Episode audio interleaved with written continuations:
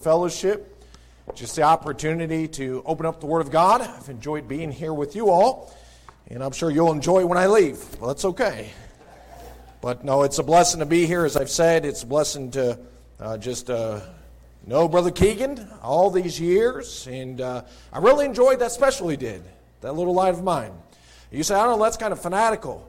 You know what's fanatical? You ever been to a football game? Oh, wait, wait, wait. I'm in Texas. It's like asking, have you ever seen a cactus? That's when you've seen grown men that are fanatical.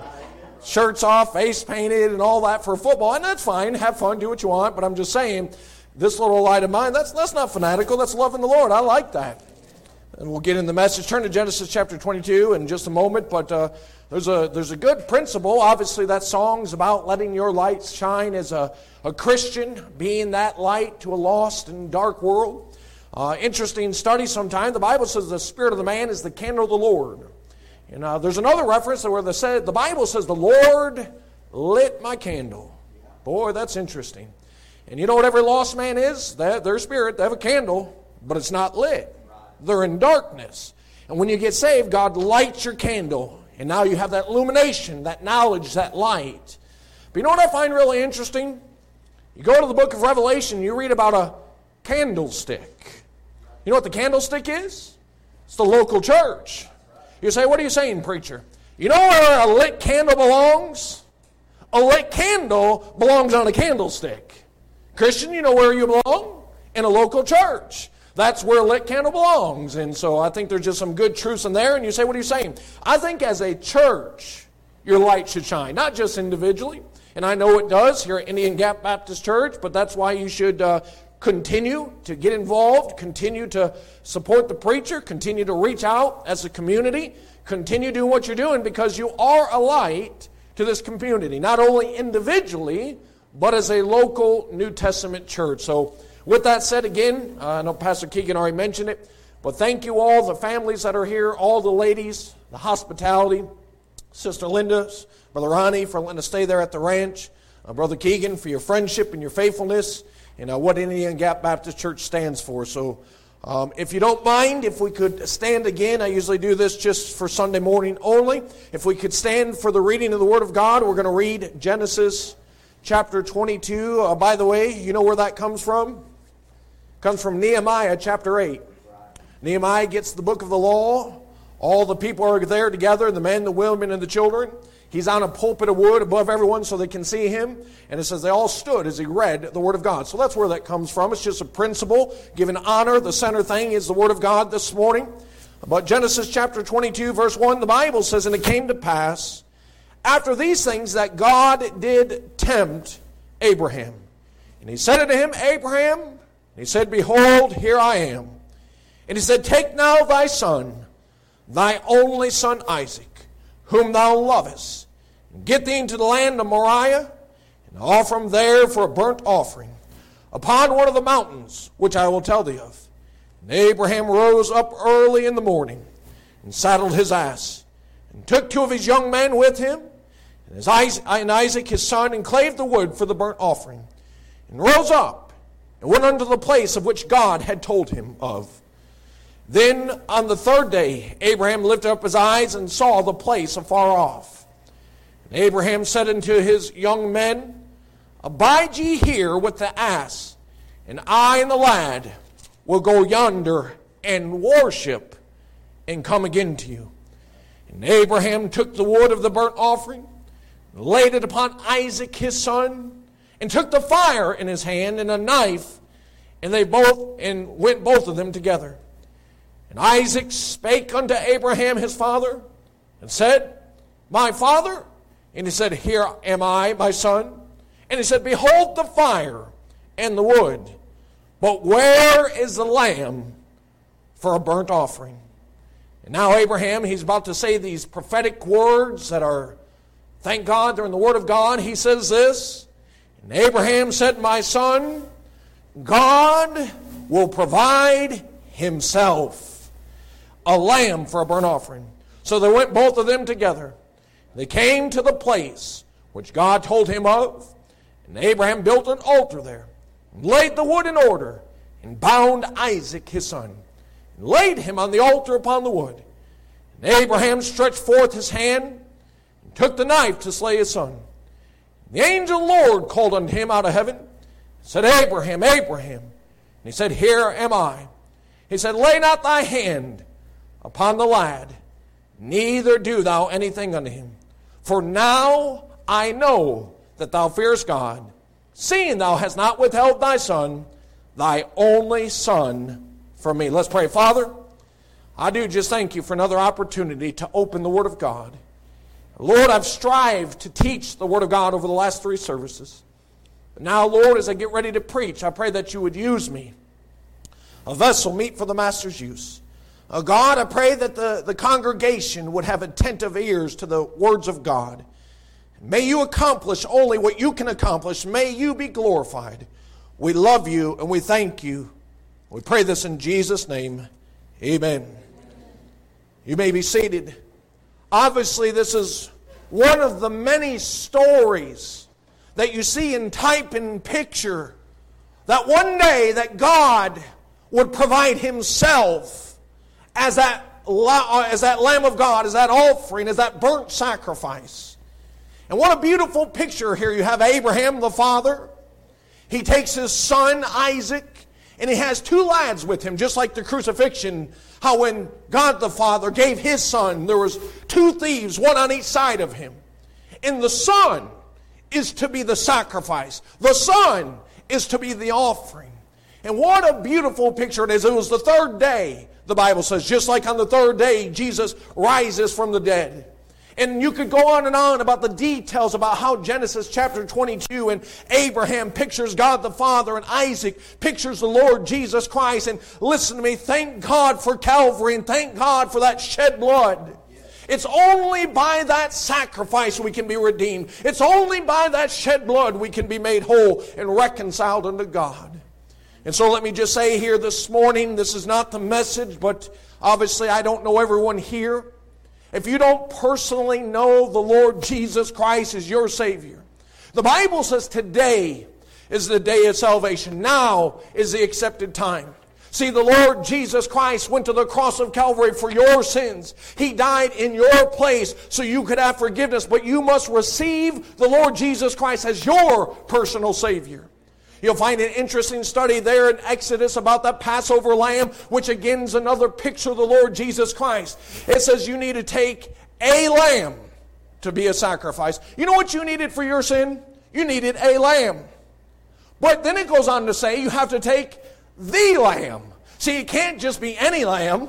It's got to be the Lamb of God. He's the only one that suffice. But then the next verse says it has to be your lamb. See, having a substitute, a lamb, is what you need.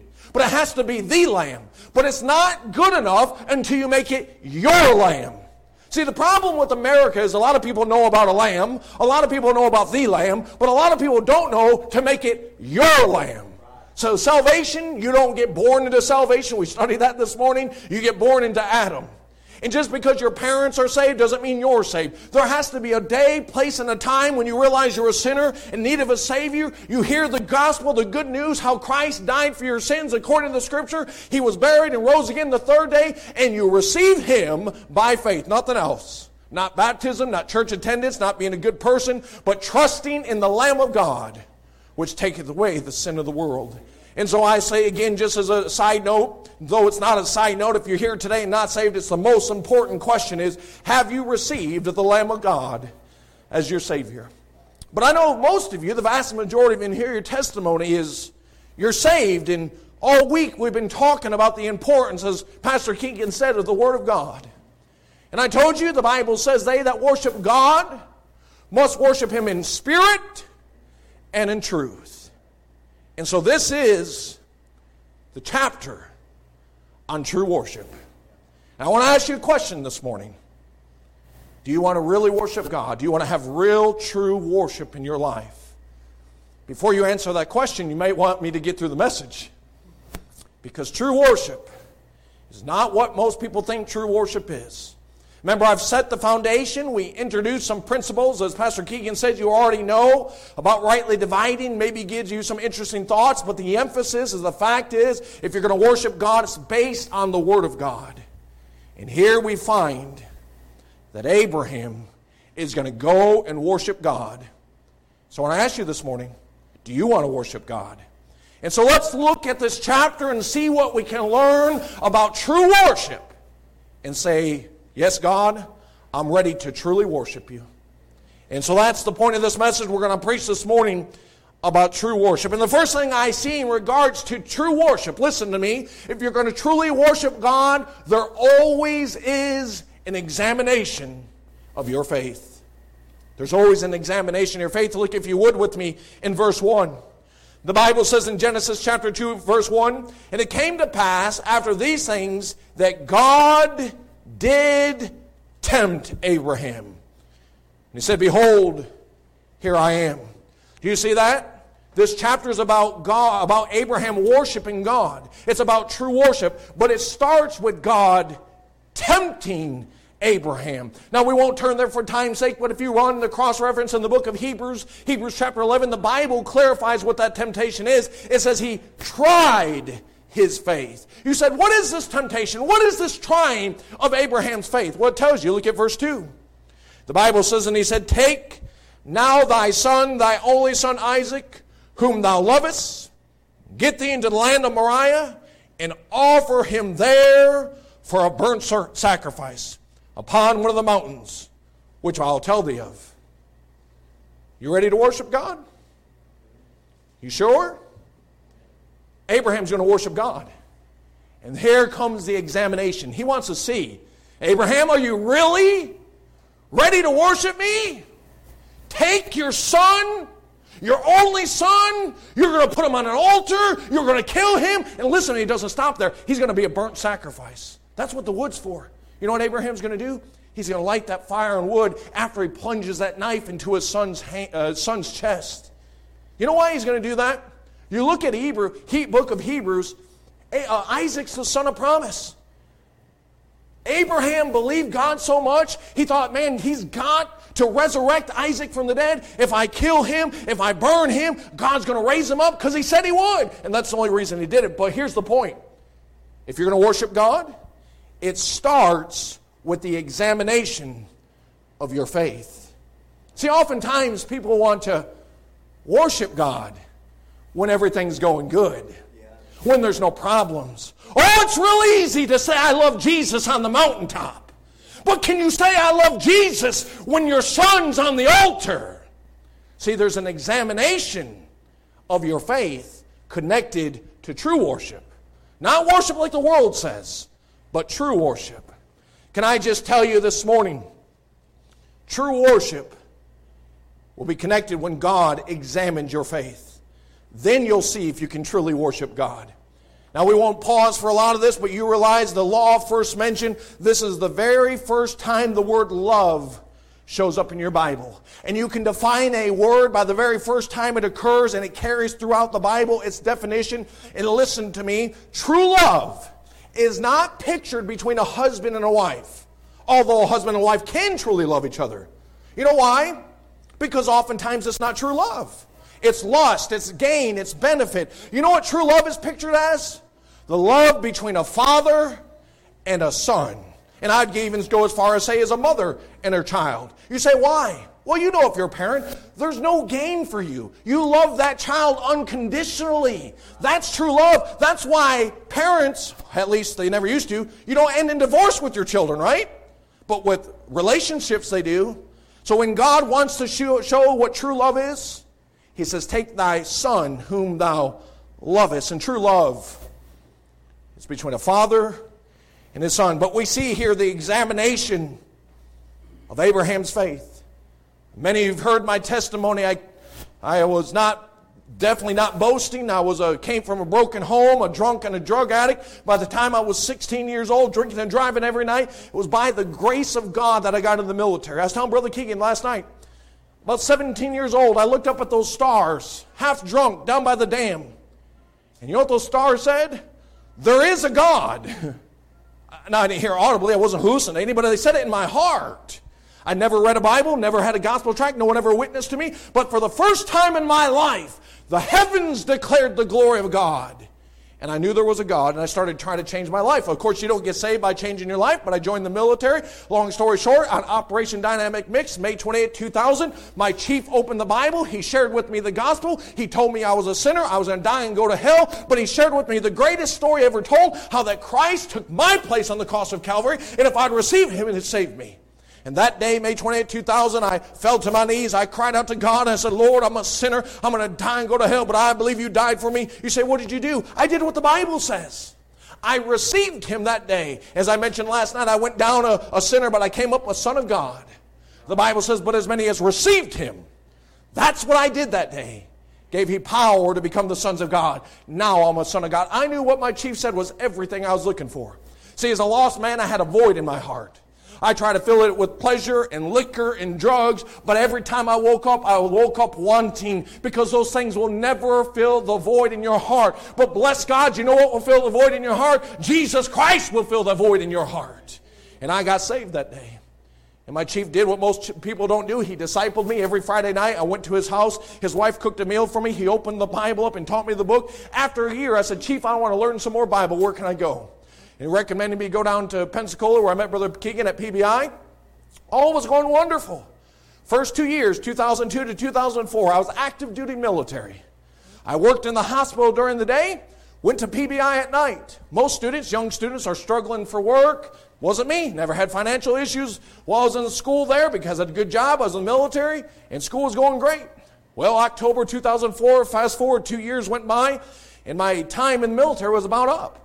But they told me, they said, you can extend for one more year. I said, well, perfect. I got one year of school left, and I got uh, one more year of the military left. So in October of 2004, I signed a one year extension to stay at Pensacola, Florida. The very next month, in November of 2004, they gave me orders and said, by the way, in January, you're leaving to go to Iraq. What I didn't tell you during that time, it wasn't too long ago, I found this pretty little redhead there. She's with me today, and I proposed to her. And to my surprise, she said yes.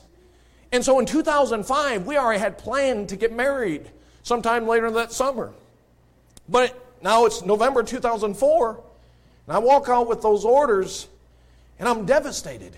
I know my fiance, soon to be wife's father, is dying of pancreatic cancer, and I won't be there for her. I'll be in Iraq. I don't even know if I'm going to come home. I remember getting on the phone, walking to my car, and I called my soon to be wife and I said, Hey, Christy, what are you doing? And she's got the joy in her, her heart. and said, I'm mailing out our wedding invitations. I said, Don't do that. And she's like, What do you mean? don't do that. I said, I'm leaving for Iraq in January. I had to go to training in California. Then March, I'll be in Iraq. And of course, it was devastating to her, too. And sure enough, we sped up our wedding. Brother Dilbert Terry in Tennessee uh, married us. That was all great. No pressure of six months of planning a wedding. We did it like a week. So that was a blessing. That was a silver lining. And we already had everything bought. And uh, so we made it work. But there I was. I ended up in CAX, uh, California in January, and in March I flew into Iraq, and I was with the 3rd Battalion, 2nd Marines. I went to the infantry unit. I got stuck with the 4th CBs. I say stuck, it ended up being a blessing. But as a Navy medic, as a corpsman, I was on foot with every convoy looking for landmines and IEDs with a bayonet. You think, you know, 2005, they're going to give you a minesweeper, some technology. No, they gave you a bayonet, and if you see some dirt overturned, you're supposed to stick it in the ground, and yep, there's metal, there's a landmine there. That's what I did for seven months. On top of that, saw uh, treated gunshot wounds. On top of that, saw blast injuries, pulling shrapnels out, going house to house, clearing it. Listen, I'm in Bible school. I'm preaching in prisons. I'm about to get married. Lord, what are you doing? You know what God said? I'm going to examine your faith.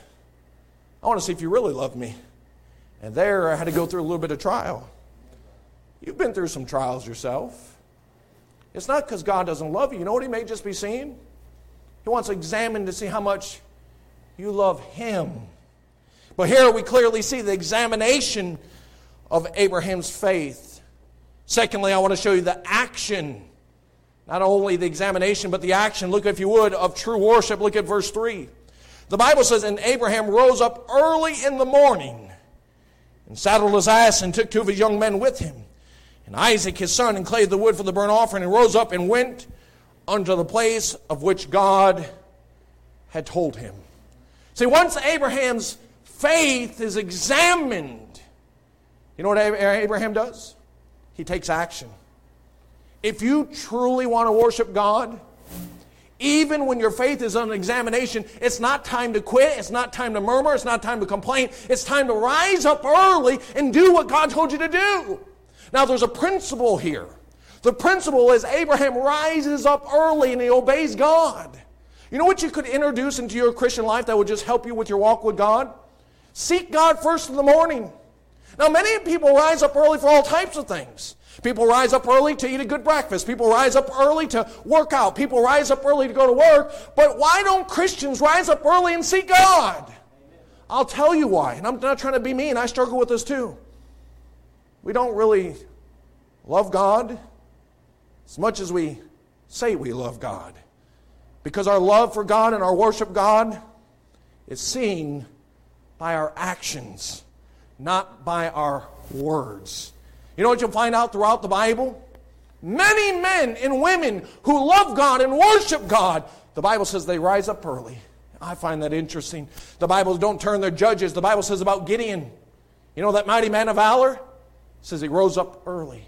The Bible says about Moses in Exodus chapter 24 that he rose up early. That's when God communes with him. The Bible says about Elkanah and, and Hannah for the birth of Samuel. You know, when she goes to the priest and she's, Eli thinks she's drunk. But at the very end of that chapter, it says she rose up early. He rose up early and God blesses them with Samuel. You know, Job, the book of Job, when he offers sacrifice for his sons just in case they sin, you know what the Bible says? He rose up early and did those things. I'm simply telling you, if you truly love God and truly want to worship God, then He doesn't get the back end of your day. He's the beginning of your day. He's the reason you get out of bed.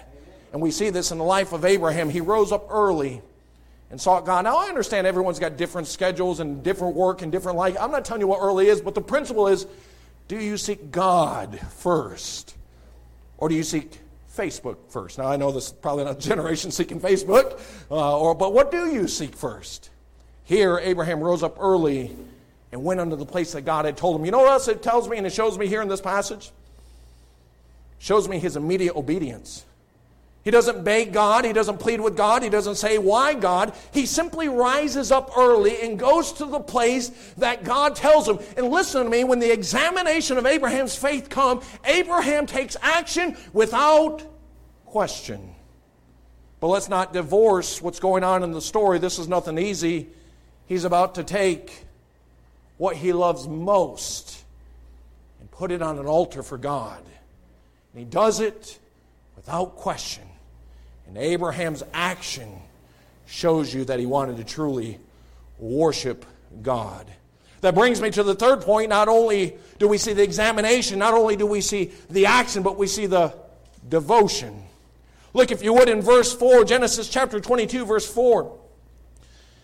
The Bible says, Then on the third day Abraham lifted up his eyes and saw the place afar off. And Abraham said unto his young men, Abide ye here with the ass, and I, I and the lad will go yonder and worship and come again to you.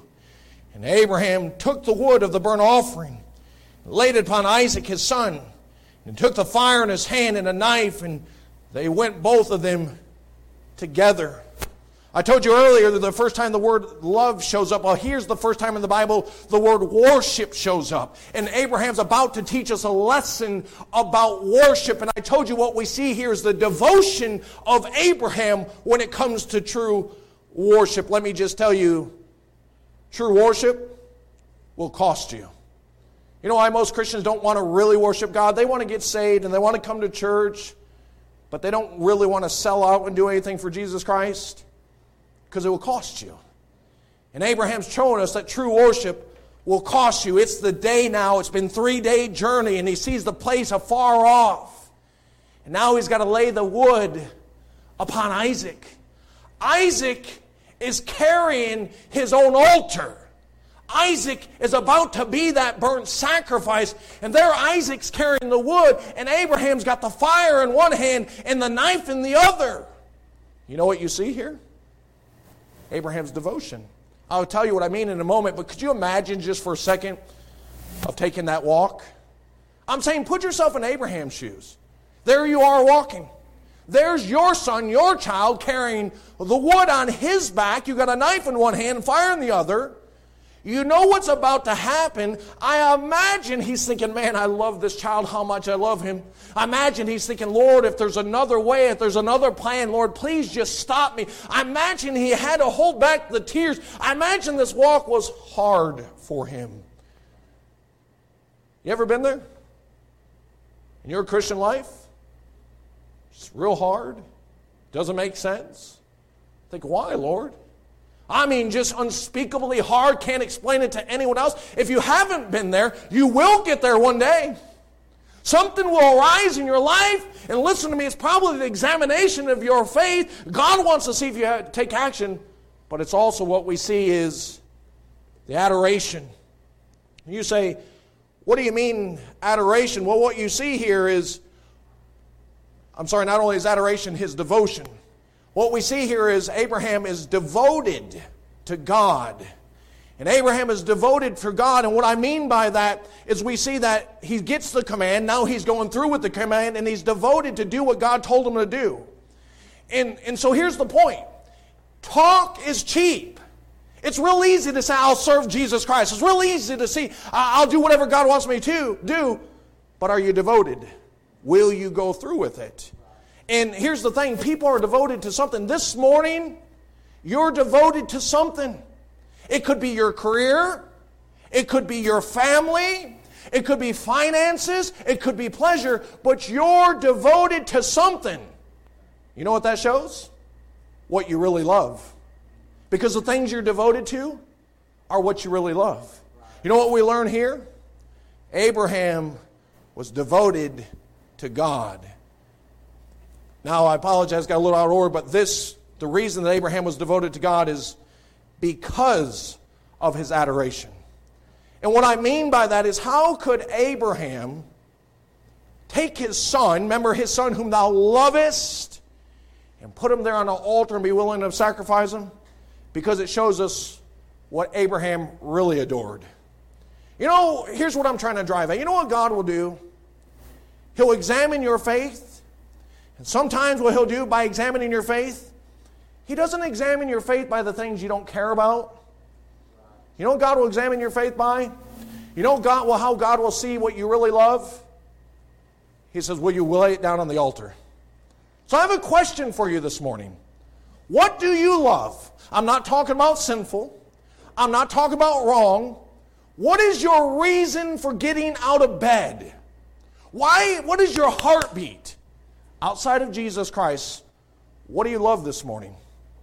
Now, here's the question Are you willing today to take whatever you love and put it on the altar? Are you willing today, metaphorically speaking, to take a knife and plunge a knife through it and put it on fire for the glory of God? Here's what I'm saying Are you willing to give it up for the glory of God? Abraham was.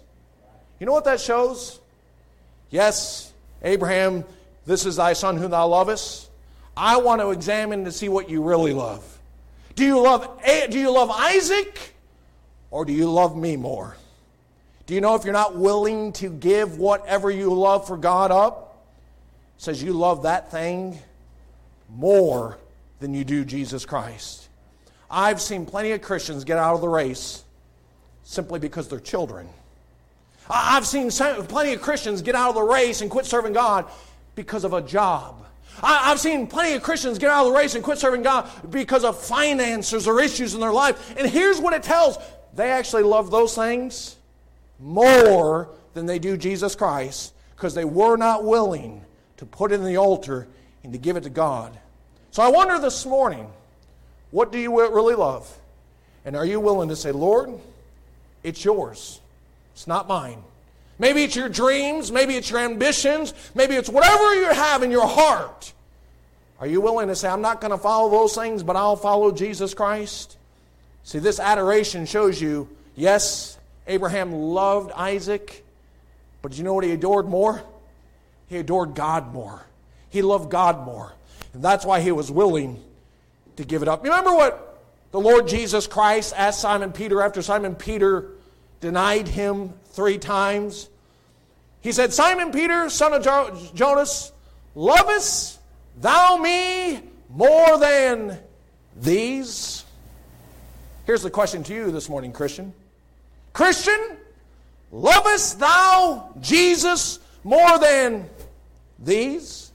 I don't know what your these are, but you have some type of these in your life.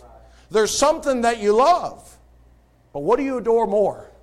Do you adore Jesus Christ more? Or do you adore those things, these, these more?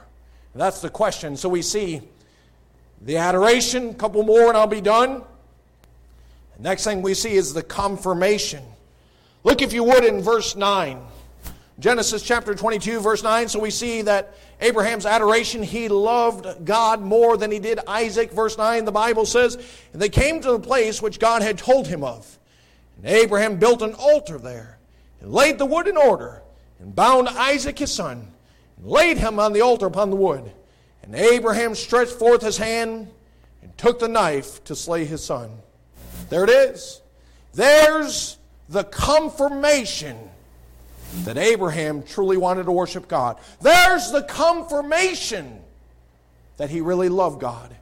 See, I know I started off by showing you the action where he rose up early in the morning and he went to the place. But it's one thing to be said to start off running your race for Jesus Christ. It's another thing to say that I finished my course. Listen, if I could encourage you folks in here, I don't mean this disrespectfully, I mean this to encourage you. Some of you are a little bit older than me. And some of you have been serving Jesus Christ for a long time. Could I encourage you? That's great. That's your action. But you're at the phase in your life where you've got to confirm it. Listen, I'm saying don't quit on Jesus Christ. Confirm it all the way to the end. Confirm it all the way to the grave. And listen, brethren, you'll be glad that you did. Paul said, I have fought a good fight. I have finished my course. I have kept the faith. It sure is a blessing to me, encouraging me to see some of the same faces year after year. You know what you're doing? You're confirming your faith. You know what's happened over the years? You've had some hard times. You've had some trials, some tribulations. But see, Abraham doesn't just start off with action, Abraham confirms his faith. Now, here's a good one. You'll like this one. I want to show you the revelation Here's the whole point of this message. Look what it says, the Revelation, verse 11. Genesis chapter 22, verse 11. And the angel Lord called, called unto him out of heaven and said, Abraham, Abraham, and said, Here I am. And said, Lay not thy hand upon the lad, neither do anything unto him. For now I know that thou fearest God, seeing thou hast not withheld thy son thy only son from me. You want to know the revelation? God didn't want Isaac. God wanted Abraham. Remember a few moments ago I said, What do you love? Are you willing to bring it to the altar? I don't have to, I, it's not rocket science. Some of you are probably thinking, No, I can't do that. I can't give up what I love. But here's the revelation God's not looking for you to give up what you have to make you miserable. God is simply examining Abraham's faith and saying, Listen, I want to see do you love Isaac more than me, or do you love me more than Isaac? And when he was willing to give up what he loved, God said, You can have it. It's yours. And I'm simply telling you, God's not in the business of making you miserable. And so when you give your children at the altar to God, that doesn't mean He's going to take a knife and slay it. It doesn't mean He's going to remove you from their life. It's simply showing God, I love you more than my children. I love you more than my job, and I'm willing to sacrifice everything for you. But the revelation is God did not want Isaac, God wanted Abraham. You know what God wants this morning? He doesn't want your Isaac. He doesn't want to take what you love in your life. He's given you life and He's given it you more abundantly. He just wants to make sure you don't put that thing you love in front of Him. And if you'll give whatever you love to Him, He'll let you have Isaac just like He did here. Lastly, let me show you the compensation. not only the revelation, the compensation. Verse 15, and the angel the Lord called unto Abraham out of heaven the second time and said, My, By myself I have sworn, saith the Lord, for because thou hast done this thing, and hast not withheld thy son, thy only son, that in blessing I will bless thee, and in multiplying I will multiply thy seed as the stars of the heaven, and as the sand which is upon the seashore. And thy seed shall possess the gates of the enemies. And in thy seed shall all nations of the earth be blessed, because thou hast obeyed my voice. You know what the compensation is? There it is. Abraham, because you were willing to give what you love, now I'm going to bless you. Now, we talked all week about rightly dividing the word of truth. You're not going to get the same blessing that Abraham did. You're, he's not going to multiply your seed as the stars of the sky. But I promise you this, Christian, if you're willing to truly worship God, which means giving what you love most to Him and trusting Him with it, you will live a blessed life. You know why some of you have lived a blessed life like you have? Because you've given God your Isaac. You said, Lord, here's my everything. It is yours. Use me how you see fit. And listen to me. That's where the blessing of God comes from. And I'm not just talking physically, I'm not talking wealth. I'm talking about peace and joy and purpose and be able to go through the trials and the storms because of the presence of God's with you. And that's the compensation. I'll conclude with this and I'm done.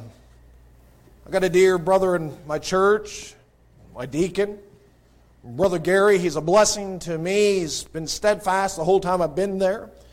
A little bit older than me, he used to be a pastor. He went through some trials and tribulations in his marriage. And what happened, his youngest son was diagnosed with a very rare cancer. And they fought that, and it was up in his face and eye, and he had a hole, and it was just awful, brutal surgery many years ago, probably around 10 or so, maybe a little bit longer.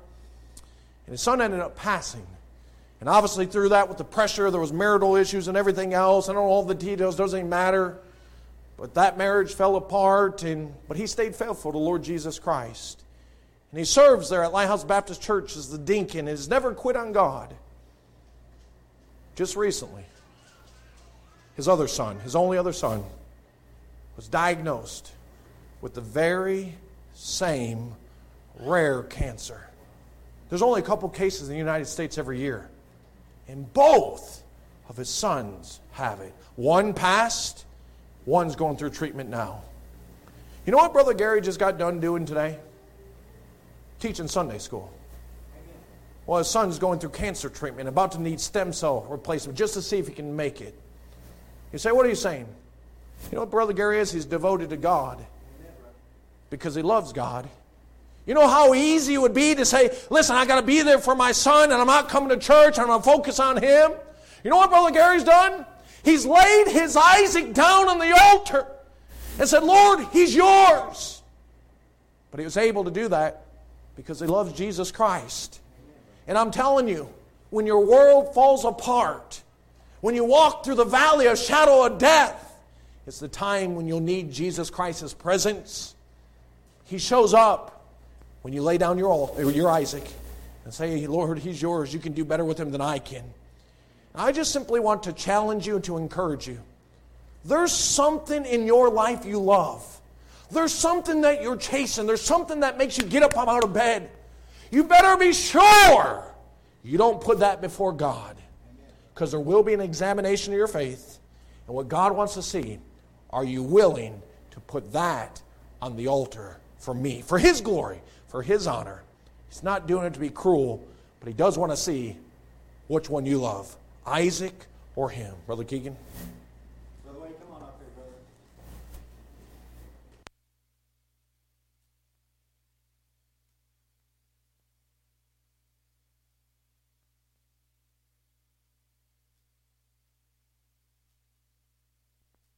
I'm going to come up here and get on the altar and pray. Uh, you can sit right there in your pew and pray.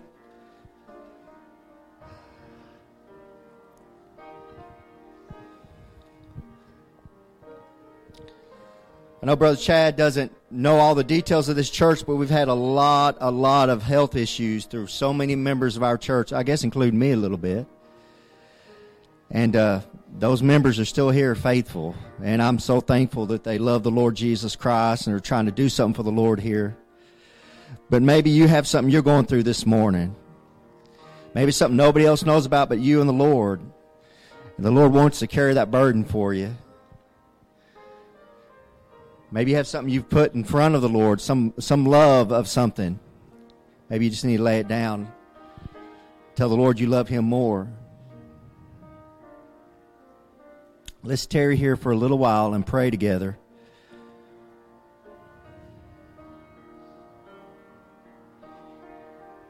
Lord, thank you.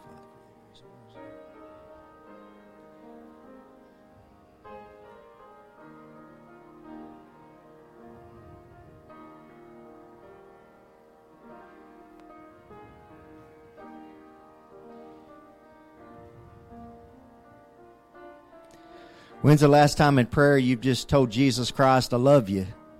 I love you. I just love you.